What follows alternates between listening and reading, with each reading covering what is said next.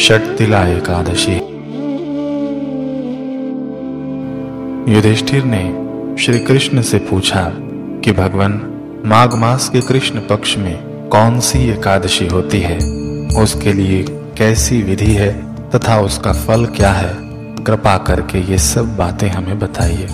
श्री भगवान बोले, नृपश्रेष्ठ, माघ मास के कृष्ण पक्ष की एकादशी षटतिला के नाम से विख्यात है। जो सब पापों का नाश करने वाली है। मुनि श्रेष्ठ पुलस्त ने इसकी जो पाप हारिणी कथा दाल्भ से कही थी, उसे सुना। दाल्भ ने पूछा, ब्राह्मण, मृत्यु लोक में आए हुए प्राणी प्रायः पाप कर्म करते रहते हैं। उन्हें नरक में न जाना पड़े। इसके लिए कौन सा उपाय है, बताने की कृपा करें। पुलस्त जी बोले, महाभाग, माघ मास आने पर मनुष्य को चाहिए कि वह नहा धोकर पवित्र हो। इंद्रिय संयम रखते हुए काम, क्रोध, अहंकार, लोभ और चुगली आदि बुराइयों को त्याग दे। देवादिदेव भगवान का स्मरण करके जल से पैर धोकर भूमि पर पड़े हुए गोबर का संग्रह करे। उसमें तिल और कपास मिलाकर 108 पिंडिकाएँ बनाए। फिर माघ में जब आद्रा या मूल नक्षत्र आए, तब कृष्ण पक्ष की एकादशी करने के लिए नियम ग्रहण करें। भली भांति स्नान करके पवित्र हो, शुद्ध भाव से देवादिदेव श्री विष्णु की पूजा करे।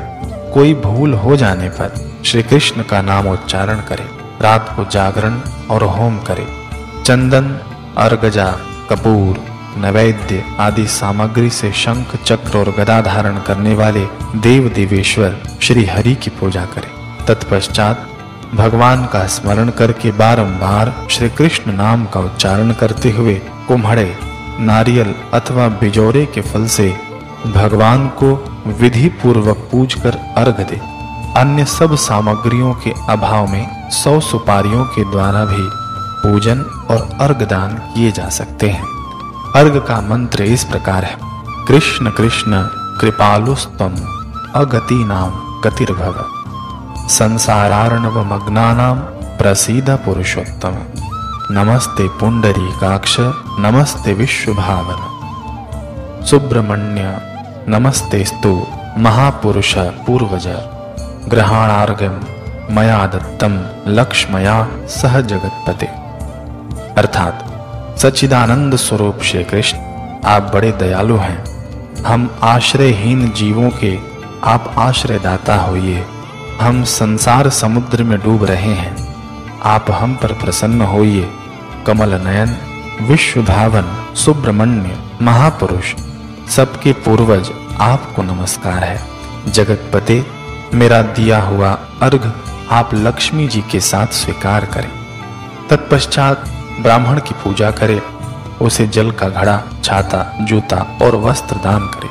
दान करते समय ऐसा कहे कि इस दान के द्वारा भगवान श्री कृष्ण मुझ पर प्रसन्न हो।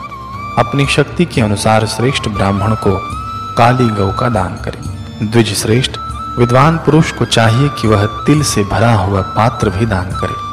उन तिलों के बोने पर उनसे जितनी शाखाएँ पैदा हो सकती हैं उतने हज़ार वर्षों तक वह स्वर्ग लोक में प्रतिष्ठित होता है। तिल से स्नान होम करे, तिल का उपटन लगाए, तिल मिलाया हुआ जल पिए, तिल का दान करे और तिल को भोजन के काम में ले। इस प्रकार है नृपश्रेष्ठ, छह कामों में तिल का उपयोग करने के कारण यह एकादशी, षट तिला एकादशी है, जो सब पापों का नाश करने वाली है।